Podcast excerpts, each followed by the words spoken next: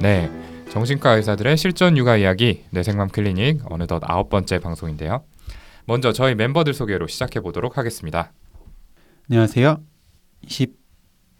27개월 달 유리 아빠 정신건강의학과 전문의 허기영입니다. 예, 안녕하세요. 32개월 인후, 12개월 준후 두 아들의 아빠인 김지용입니다. 안녕하세요. 소아정신과 전문의 손인정입니다.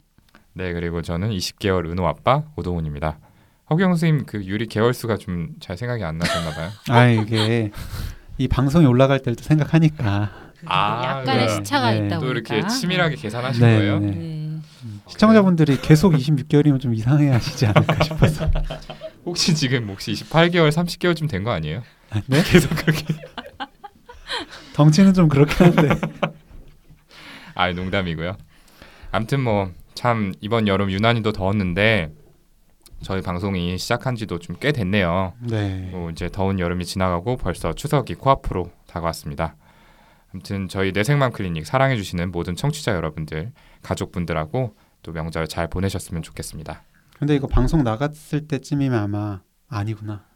추석 잘 보내시기 바랍니다. 이게 10월 3일 날 나가는. 그러니까. 네, 이런 멘트 다 빼지 말고 내보내 주시고요. 아, 진짜 이번 여름 너무 더웠는데 특히 막 그 습기도 너무 많이 차고 비도 많이 아, 오고 그러니까 진짜 힘들었죠. 맞아요. 아이 키우면 특히 여름이 더 힘들잖아요. 뭐 더우면은 애들 잠도 푹 못 자고 낮에 나가 놀기도 힘들고 요즘처럼 음. 비올 때는 특히 어, 애랑 같이 이제 저희 첫째는 이제 우산을 자기 혼자 좀 들 수 있어서 어. 들고 나가면은 이 우산을 쓰는 게 아니에요. 그게 말이 쓰는 거지.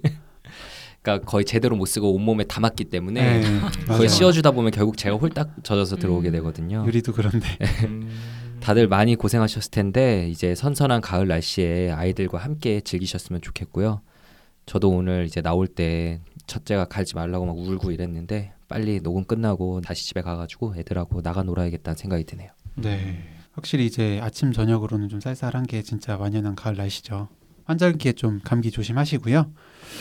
그 지용 형이 또 인우 얘기해서 그런데 그 유리가 이제 베이비시터 이모님하고 그 나갔을 때 얘기를 해요. 말씀을 해주셨는데 유리가 이제 어떤 산모분을 보더니 배를 막 가리키면서 아기 아기 막 그랬다고 하시더라고요. 오. 네, 그래서 오, 똑똑하다. 너무 신기하다고 가르쳐 준 적도 없는데 어떻게 이렇게 배에 아기가 있는 걸 알았는지 뭐 기특하다 뭐 이렇게 얘기하시면서 이제 동생 가져도 될 것 같으니까 유리한테 막 동생 생기면 좀 어떨 것 같냐고 막 물어보셨다는 거예요. 가족 계획을 좀 해주시고 계시네요. 네, 그러네요. 출산을 장려해 주시는 네. 베이비시터 이모님. 아니 신기하게 네. 축하드립니다. 음, 조만간 네. 좋은 소식 저희가 듣게 될 수도 네. 있겠네요. 네. 음, 그러네요. 진짜. 쌍둥이로 추천드려요. 음, 어떻게 네. 반응을 해야 할지 참 이제 신기하게 듣다가 좀 당황을 많이 했었습니다. 음, 네, 아무튼 신기하네요. 근데 네. 그죠? 음. 음. 자, 그렇네요. 어, 벌써 이렇게 또 추석도 다가오고 네. 저희 내생맘 클리닉 청취해 주시는 많은 부모님들 아이 돌보랴 또 이렇게 추석 명절 준비하랴 바쁘실 텐데 음, 끝까지 좀 힘내시라고 말씀드리고 싶습니다. 소인정 선생님 뭐 추석에 계획 있으세요? 저는 이제 요거 편집 편집 계획을 잡아놨어요. 네 배경음악 제가 매번 조금씩 바꾸는 거 아시죠? 그거 좀 고르는 재미도 있고요. 달력에도 적어놨어요. 아 너무 슬프다. 네, 네 그래서 많은 연락 부탁드립니다. 아, 네 이렇게 또 간만에 홍보를 네. 네. 해주시고 좋습니다. 아무튼 뭐 저희가 좀 사담을 나누고 시작을 했는데 오늘은 특이한 습관을 보이는 아기들의 사연 두 가지를 소개드리고 좀 이야기를 나눠보려고 하는데요. 먼저 첫 번째 사연 소개는 우리 허경 선생님께 부탁을 드려볼게요.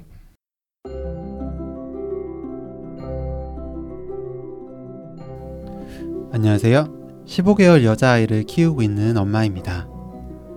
지난 8월의 어느 날 식사 중에 아이가 고개를 오른쪽으로 휙휙 돌리는 모습을 보였습니다. 반찬이나 밥 먹기를 거부하는 상태가 아니고 잘 먹고 있던 상태였고 아이가 스스로 밥을 손으로 주워 먹는 도중에도 오른쪽으로 휙휙 돌리고 밥을 씹고 있다가도 돌리는 모습이었습니다. 8월까지는 이렇게 고개를 돌리는 모습이 밥을 먹을 때에만 보였는데요.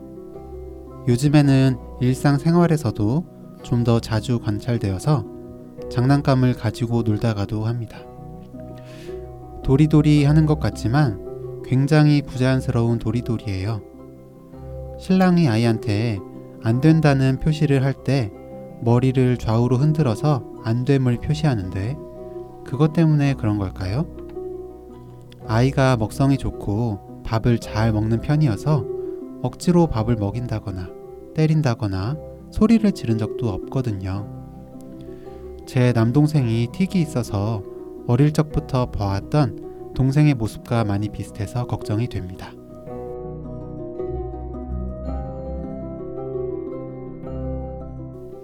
네, 사연 잘 들어봤습니다. 아이에게 갑자기 고개를 돌리는 모습이 나타나서 걱정이 되신다고 보내주신 사연인데요.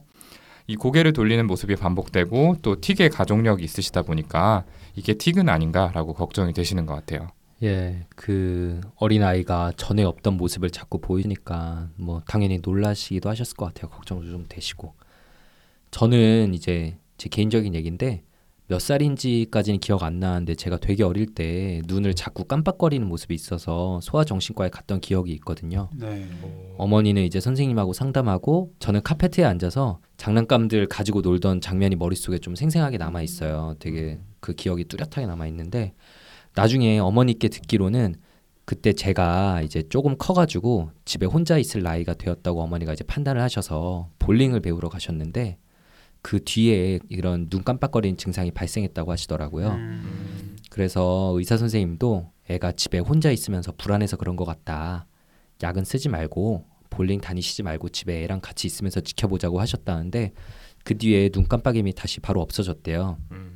그래서 제가 이제 둘째 아들이라 어머니가 드디어 육아에서 어느 정도 해방되었다고 얼마나 기쁜 마음으로 볼링을 가셨을지 그리고 또 이제 바로 못하게 됐을 때 얼마나 상심이 크셨을지 30년 지난 지금에야 이제 저도 공감이 가는데 아 그 틱 얘기를 이제 나오니까 제 썰을 풀다가 좀 옆으로 빠졌는데 이 사연 아기의 경우 저희가 모습을 뭐 직접 본 건 아니라 판단이 어렵긴 하지만 틱이라고 하기에는 근데 너무 이른 나이 아닌가요? 15개월이면? 네, 좀 많이 이른 나이죠.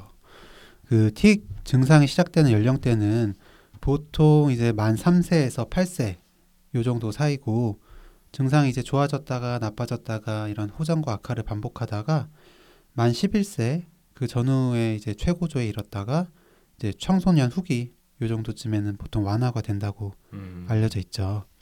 그 지용 형도 이제 방금 눈 깜빡이는 걸로 병원에 갔었다고 하는데 저도 초등학교 때 눈 깜빡이는 뭐 틱이 있었던 것 같아요. 예, 한 초등학교 한 2학년 때쯤이었는데 음. 그때쯤 시작했다가 이제 초등학교 고학년, 중학교 입학할 무렵 되면서 정말 그 이론대로 좀 특별한 치료 없이 좋아졌었거든요. 아마 사연 보내주신 어머니의 남동생이 이제 틱으로 진단 받은 걸 아마 보셔서 틱을 먼저 생각하셨던 것 같은데 연령대로 보면 틱으로 진단하기는 어려울 것 같아요. 음. 네, 저는 나름 자기 고백을 한 거였는데 저희 넷 중에 둘이나 있었다고 하니 마치 짠 것처럼 좀 느끼기도 하네요. 근데 그때 그런 느낌이 있었어요. 그래서 막 깜빡거리니까 아버지가 그 깜빡거리지 말라고 하셨었거든요. 아, 저도 그래서 할머니가 저한테 하지 말라고 네. 막 이랬었던 그래서 아버지한테 나요. 나는 안 하려면 얼마든지 안 할 수 있다 라고 하면서 그 모습을 막 보여드리기도 했었는데 음. 그때 불안감이 막 약간 있었죠. 안 하면. 아, 아, 안 했을 때. 네, 그런 약간. 음, 그게 기억에 또 있구나 그죠? 네. 우리 넷 중에 둘이나 좀 경험이 있지만 이 정도로 사실은 틱이 일과성 틱까지 합치면 굉장히 좀 흔하다고 하고요. 네. 네, 네. 틱 장애까지 음. 아니더라도 네. 어 그리고 아까 이제 허경 선생님 얘기한 대로 전체의 한 70% 정도가 어, 그런 호전과 악화를 반복하다가 성인이 되면 없어지거나 아예 없어지는 그런 경과를 나타내게 돼요. 네. 그리고 사연 보내주신 어머니께서 이렇게 묘사해주신 모습을 좀 떠올려 보면 음, 아이가 고개를 돌리는 것이 어, 어떤 의미나 목적이 없고 불수의적인 운동인 것 같다라는 생각은 일단 들고요. 어, 그런데 틱은 갑작스럽고 빠르고 반복적이면서 리드미컬하지 않은 동작이거든요. 그래서 틱과 비슷하지만 다르기 때문에 구별이 필요한 것으로 상동 운동이라는 것이 있는데요. 어, 이 상동 운동은 발생하는 연령이 만 3세 이하로 틱보다는 어리고 틱은 부위가 뭐 머리, 팔, 다리 이렇게 좀 계속 변하는데 상동 운동은 어떤 패턴이나 형태가 상대적으로 일정하고 고정적이에요. 그래서 아까 틱은 리드미컬하지 않다고 말씀을 드렸죠. 어, 이 상동 운동은 리드미컬 그러니까 좀 더 율동적인 모습이고요. 손을 흔들거나 젓거나 또 머리를 흔들거나 심한 경우는 자기 몸을 좀 때리는 예, 이런 경우도 있어요. 네. 방금 말한 상동 운동은 이 1차적으로도 올 수 있지만 다른 신경학적 질환에 동반되는 2차성으로 오기도 하고 또 정신과적으로 자폐 스펙트럼 장애 증상으로도 나타날 수 있잖아요. 하지만 꼭 그런 게 아니라 정상 발달을 보이고 다른 문제가 없는 다른 의학적 문제가 없는 아이들한테도 나타날 수가 있죠. 네, 맞아요. 몸을 조금씩 이렇게 흔드는 단순한 상동 운동은 어, 유아기의 정상 반응으로 얼마든지 좀 나타날 수가 있고요. 그런데 이제 좀 복합적인 동작의 상동 행동은 정상 발달 아이들에게선 드물다라고 아시면 좋을 것 같습니다. 어, 사연을 보내주신 어머님께서는 우선 좀 서너 달은 잘 지켜보시고 아이가 고개를 이렇게 돌리는 모습이 줄어들지 않는다면 그때는 좀 진료를 보시는 걸 권해드리고 싶어요. 네. 그리고 좀 추가로 말씀을 드리면 이 정상 발달 중에 나타나는 그런 상동 행동인 경우에는 그런 모습을 보일 때 다른 거에 관심을 주거나 아니면 놀이를 한다던가 해서 주의를 분산시키려고 이렇게 노력을 하면 상동 행동이 멈추기도 하는데 이제 신경학적 원인이 있는 경우에는 이런 주의 분산 노력에 대한 반응이 이렇게 떨어진다고 알려져 있습니다. 네. 상동 행동이라는 게 있었죠. 배웠던 기억이 나는데 그 이세경에 가장 많이 발생한다 두 살쯤에 이렇게 나와 있었고 아까 인정이 말한 것처럼 확확 그렇게 움직이는 틱에 비해서 더 리드미컬하고 그 상동 행동의 경우는 틱과 달리 신체 부위가 그 바뀌지 않는다 이게 포인트였던 좀 기억이 나네요. 두 살에서 네 살 사이에 소아에서 일시적인 상동 행동 출현은 60% 이상에서 보고된다고 하니까 생각보다 엄청 흔한 증상인 것 같아요. 네, 아무래도 이제 사연자분께서는 가족력이 있으니까 더 걱정이 되실 것 같기는 한데요. 지금 설명드린 것처럼 정상 발달 과정에서도 충분히 나타날 수 있고 또 틱이라기엔 틱이 발생하기엔 지나치게 어린 나이니만큼 너무 걱정하시지는 않으시는 게 좋을 것 같아요. 대신 잘 지켜보다가 고개 돌리는 모습이 줄어들지 않을 경우에 그때 가서 원인을 찾기 위한 진료를 받아보시라고 저희가 정리를 해서 말씀드릴 수 있을 것 같습니다. 예, 첫 번째 사연의 경우에는 틱의 가능성이 떨어지긴 하지만 많은 부모님들께서 틱에 대해서 좀 궁금해하실 것 같다는 생각이 드는데요. 틱은 어떤 질환인지 또 왜 생기는 건지 치료 방법은 무엇인지에 대해서 정리해서 말씀드리면 좋을 것 같아요. 이 틱에 대해서는 아까 상동행동과 비교하면서 가볍게 설명드리기도 했지만 아이들이 특별한 이유 없이 자기도 모르게 얼굴이나 목, 어깨, 몸통 이런 신체 일부분을 아주 빠르게 반복적으로 움직이거나 이상한 소리를 내는 것을 말합니다. 전형적으로는 5, 6세경의 증상이 나타나서 10세에서 12세 사이에 증상이 가장 심하고 이제 한 70% 정도가 청소년 또는 성인기가 되면서 증상이 사라지게 된다고 알려져 있습니다. 그리고 전체 아동의 10에서 20%가 일시적인 틱을 나타낼 수 있다라고 할 정도로 굉장히 흔한 소아정신과 질환이라고 할 수 있고요. 이 1년 이하의 일과성 틱은 학령기 아동의 5에서 15%에서 나타나는데 1년 이상 지속되는 만성 틱은 그중 1%의 아동에서 발생한다라고 알려져 있습니다. 이 틱이 왜 생기는가에 대해서는 우리 김지용 선생님이 좀 설명해 주시죠. 아, 네. 그 틱은 일란성 쌍둥이를 대상으로 한 연구에서도 그 80%의 육박하는 일치율을 보이기도 할 정도로 기본적으로는 유전에 의한 것이다라고 알려져 있고요. 근데 유전자가 동일하더라도 나머지 20%에서는 안 생기는 것에서 알 수 있듯이 이게 반드시 유전자의 발현에 의한 것만은 아니고 뭐 스트레스 등 다른 환경적 요인에 의해서도 좌우되는 부분이 있어요. 이거 얘기하니까 갑자기 좀 생각나는 건데 사담인데 예전에 이제 소아정신과 교수님하고 정신과 교수님하고 저하고 이렇게 셋이서 술을 먹은 적이 있었는데 좀 취한 상태에서 정신과 교수님이 이제 소아정신과 교수님한테 아 요즘 우리 애가 갑자기 틱이 나타났는데 이거 내가 뭐 육아를 뭐 잘못해서 뭐 혹은 뭐 집안에 뭐 이런 것 문제 때문이 아니냐라고 막 얘기를 했더니 소아정신과 교수님이 아, 헛소리 하지 말고 그냥 유전이야 다 없어질 거야 이랬거든요. 그만큼 뭐 유전이 하여튼 중요한 부분이다라는 거를 좀 생각하시면 될 것 같고요. 그리고 부모님 중 한 분이 틱 장애가 있었을 경우에 자녀에게 틱 증상이 나타나게 될 확률은 연구에 따라서 한 15에서 50% 정도라고 해요. 그러니까 꽤 높은 확률로 나타날 수는 있지만 반드시 나타나는 건 아니다라고 알고 계시면 될 것 같고요. 그리고 틱 증상이 몸에서 발현되는 기전이 무엇인지에 대해서 좀 복잡한 내용이기 때문에 허규영 선생님이 말씀해 주시도록 할게요. 어려운 설명 전문 허경입니다.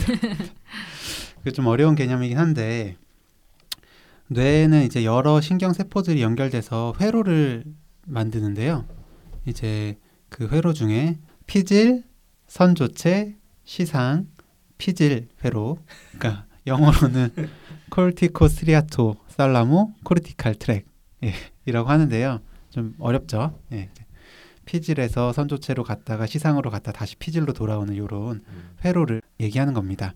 이 회로에 기능 이상이 생기면 이런 불수의적인 운동 증상인 틱 그리고 곧 틱이 나타날 것 같은 전조 충동을 일으킨다고 알려져 있어요. 사춘기를 지나서 뇌가 성숙해감에 따라 이 회로도 제대로 기능을 하게 돼서 틱이 소실되기도 하는 거죠. 네, 쉽게 말씀을 드리자면은 이 틱은 뇌 안에 회로, 그 회로에 생물학적인 문제가 생겨서 나오는 것이라고 할 수 있겠네요. 그렇다면 결국엔 이 회로에 어떤 작용해서 변화를 일으킬 수 있는 방법이 치료법이라고 할 수 있겠죠. 그렇죠. 그렇기 때문에 이 가장 효과적인 방법은 약물 치료이고요. 또 약물 치료랑 함께 행동 치료를 할 경우에 더 효과가 어, 있다고 알려져 있어요. 약물 치료로는 도파민 억제제인 할로페리돌, 피모짓, 그리고 리스페리돈, 또 아리피프라졸이 쓰이고요. 그 외에 아드레날린 수용체에 작용하는 클로니딘도 치료제에 쓰이고 있습니다. 어, 뇌에서 신경 전달 물질을 조절함으로써 이 회로에서 이제 틱을 줄이게 되는 것이죠. 네. 그 뇌에는 혈관 뇌 장벽이라는 게 있어요. 그러니까 이거를 통과할 수 있어야지 뇌세포에 도달해서 효과를 낼 수 있는 거거든요. 그러니까 뭐 아무거나 먹는다고 다 뇌로 가는 건 아니고요. 네. 그렇기 때문에 이 혈관 뇌 장벽을 통과할 수 있는 현대 의학의 약물이 필요한 건데 그 정신과 약에 대한 거부감 때문에 제대로 된 치료를 받지 못하는 아이들 이야기를 접하는 경우가 좀 많아서 안쓰럽고 진료실에서 아이들을 만나기까지 이렇게 오랜 시간 돌아오다 보니까 고생하라는 경우도 엄청 많아서 참 안타까워요. 그리고 이제 눈을 깜빡이는 것 같은 이런 근육틱과 소리를 내는 뭐 이런 소리를 내거나 뭐 여러 가지 소리를 낼 수 있는 음성틱 두 가지를 모두 가지고 있고 1년 이상 지속되는 경우 틱 중에서도 뚜레병이라고 하는데요. 이 뚜레병을 가진 아이들 중 50%는 ADHD 그리고 20에서 40% 정도는 그 OCD 강박 장애가 동시 진단된다고 할 정도로 그 유전적이고 생물학적인 경향이 강한 병이거든요.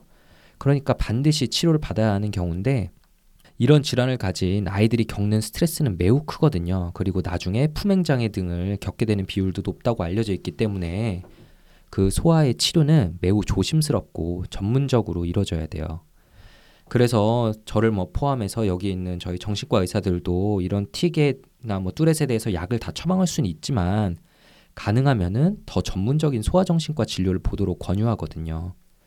그런데 이런 뭐 틱, 뚜렛, ADHD 등이 뭐 아까 말씀드린 것처럼 모두 시간이 지나서 청소년기가 되면 증상들이 좀 줄어드는 경과를 밟다 보니까 이렇게 검증되지 않은 자기만의 치료법을 시행하는 곳들에서 좀 겁없이 덤벼드는 것 같다라는 느낌이 들 때가 있어요. 많죠. 예.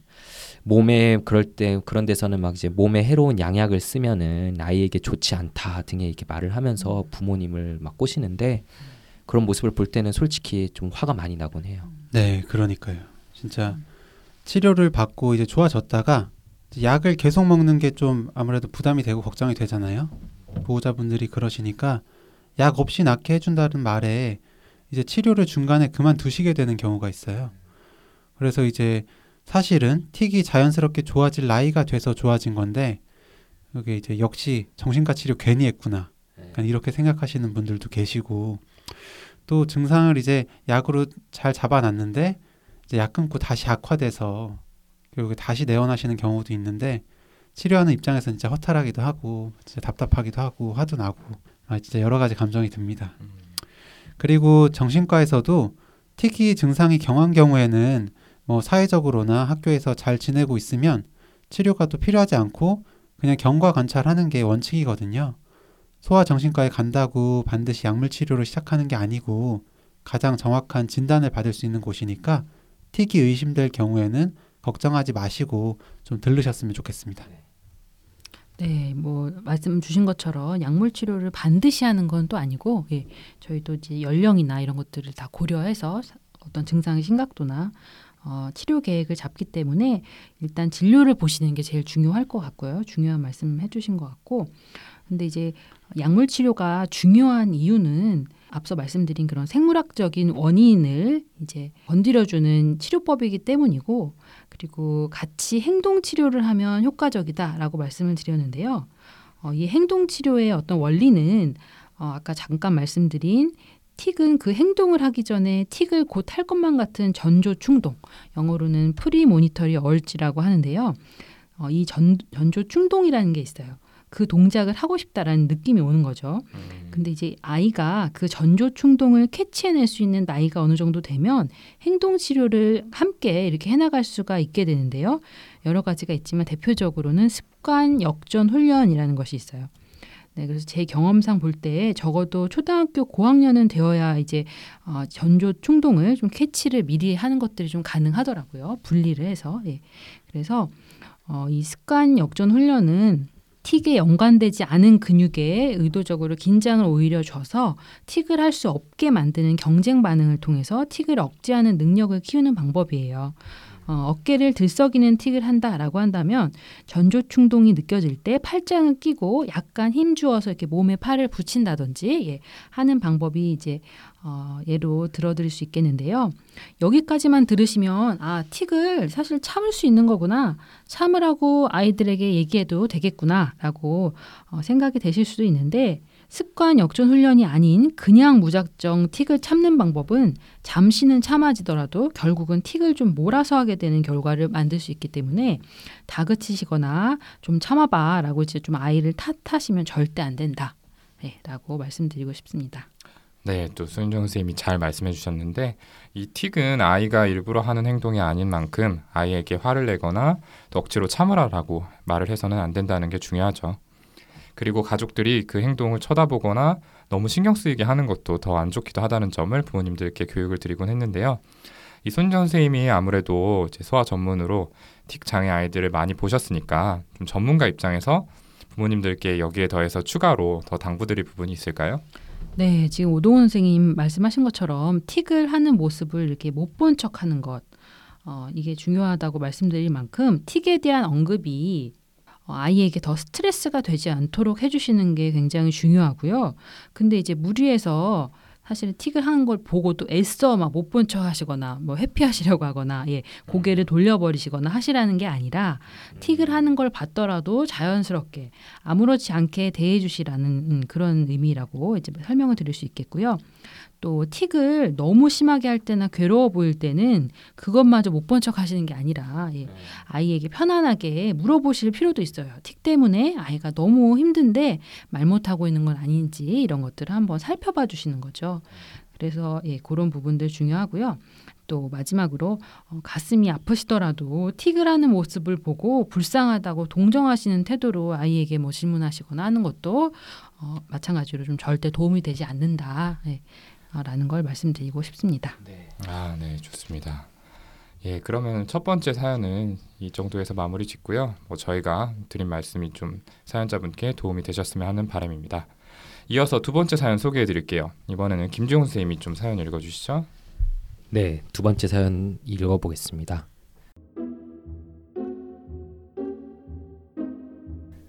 안녕하세요.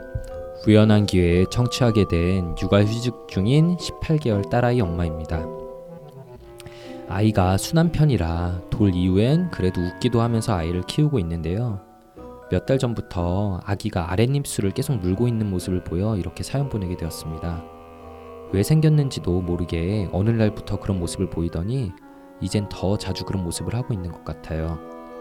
아이는 분유 수유를 했는데 공갈 젖꼭지도 싫어해서 거의 사용 안 했고요. 손가락을 조금 빨긴 했는데 몇 번 못하게 했더니 그것도 금방 안 했었습니다. 어떤 특정한 때에 아랫 입술을 물고 있는 게 아니라 혼자 놀이를 할 때도 입술을 물고 있는 모습을 보입니다. 처음 몇 번은 곧 괜찮아질 거란 생각에 괜히 언급하면 아이 스트레스만 받을까봐 놔뒀는데 요즘은 입술 물고 있는 모습을 보이면 입술 떨기나 말 따라 해보기 등을 시켜보기도 하면서 자연스럽게 물고 있는 입술을 빼도록 유도하는데 그게 먹힐 때도 있고 안 먹힐 때도 있습니다. 혹시 턱 관절에 이상이 생기면 어떡하나 걱정도 되고 계속 습관이 되는 건 아닌가 놔두면 저절로 없어지는 건가 아니면 혹시 욕구 충족이 안 된 게 있는 건가 등에 신경이 쓰입니다. 어떻게 해야 될까요? 네, 아이가 점점 자주 아랫입술을 물고 있으니까 걱정이 많이 되셨을 것 같아요. 어머님께서 말로 혼내지 않고 또 주의를 분산시켜 주려고 하셨던 거 보면은 노력을 많이 하셨다는 생각이 듭니다. 네, 진짜 좋은 노력 어머니예요. 맞아요, 네. 맞아요. 그 사연 들으면서 저도 모르게 제 아랫입술을 좀 물고 있었네요. 네, 정말 아이가 평소와 뭔가 다른 모습을 보이면 아, 왜 그럴까 정말 여러 생각들이 머리에 떠오르면서 걱정이 되잖아요. 정말 신경이 많이 쓰이실 것 같아요. 좀 어떤 가능성을 생각해 볼 수 있을까요? 예, 뭐 저 같은 경우는 저희 정신과적인 내용뿐 아니라 언급하신 것처럼 턱 관절에 이상이 생기면 어쩌지라는 생각이 저도 들어서 치과적인 내용도 조금 찾아봤는데요. 이런 아랫입술을 물고 있는 증상이 생기는 가능성은 크게 두 개가 있다고 하네요. 이제 저희 과에 해당될 내용인 뭐 정서적 스트레스가 원인이 될 수도 있고, 그리고 치과적으로는 부정교합의 가능성도 있다고 하는데요. 그런데 부정교합일 경우에는 음식이나 침을 삼키는 행위를 할 경우에 아랫입술이 자연스레 안으로 이렇게 들어가는 거라고 하니까 이 부모님께서 관찰해 보시면 어느 정도 감별이 가능할 수 있지 않을까 싶고요. 혹시 그래도 잘 모르시겠으면 치과 진료 한번 받아보시는 것도 괜찮을 것 같고요. 근데 원인이 뭐든 간에 계속적으로 아랫입술이 눌리게 되면 그 심한 경우에는 그 위쪽 앞니가 앞으로 이렇게 뻗어지고 아래쪽 이빨은 눌리는 부작용이 생길 수 있다고도 하는데요.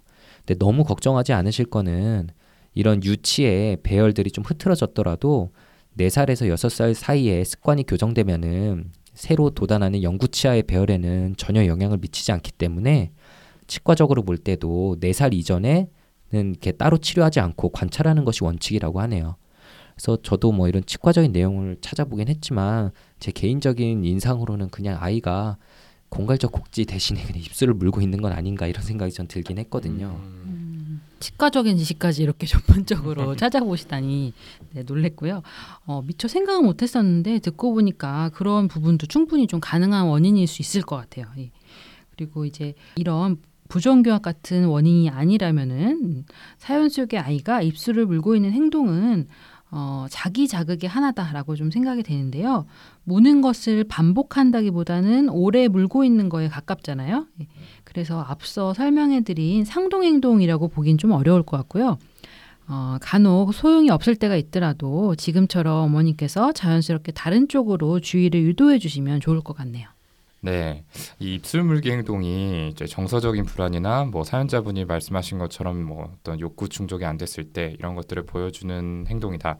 이런 이야기가 있는 거는 사실이지만 뭐 특별히 아이를 둘러싼 환경의 변화가 있는 게 아니라면은 너무 걱정하실 필요가 없다는 생각이 들어요. 뭐 치아가 나는 과정에서 이런 행동을 보이는 경우가 있다고 하고 또 특별한 이유 없이도 이 정상 발달 과정에서 일시적으로 나타날 수 있다라는 얘기들이 있거든요. 네. 또 제가 찾아본 reference에서는 거의 한 8, 90%에서는 일시적인 것까지 포함하면은 나타날 수 있다. 이렇게 음. 이야기가 되어 있습니다. 네, 그래서 이런 행동들에 대해서 너무 걱정하기보다는 그리고 너무 또 막 제지시키다 보면은 아이의 concern이 또 그쪽으로 쏠리게 될 수도 있다는 생각이 들거든요. 그러니까 지켜보면서 손정 선생님 말씀하신 것처럼 뭐 장난감 등을 이용해서 자연스럽게 관심을 돌려주거나 아니면은 말을 시키거나 네 이런 방법들을 좀 사용해 보면 어떨까라는 생각이 듭니다. 네, 뭐 이미 잘 하고 계신 것 같아요, 사실. 맞아요. 예. 네. 네, 좋습니다. 뭐 두 번째 사연에 대해서는 이렇게 좀 짤막하게 말씀을 드려봤는데요. 뭐 오늘 많은 분들이 궁금해하실 수 있는 주제에 대해서 이야기할 수 있게 소중한 사연 보내주신 두 분께 다시 한번 감사를 드립니다. 저희는 앞으로도 많은 부모님들과 육아에 대한 고민을 함께 나누고 싶습니다. 그런 의미에서 사연 보내주실 메일 주소 소개드릴게요. brainformam at gmail.com입니다. b r a i n 숫자 4 m o m gmail.com입니다. 그럼 아홉 번째 방송 여기서 마무리 짓고 저희는 다음 시간에 더욱 유익하고 의미 있는 이야기와 함께 다시 찾아뵙도록 하겠습니다. 감사합니다. 감사합니다. 감사합니다.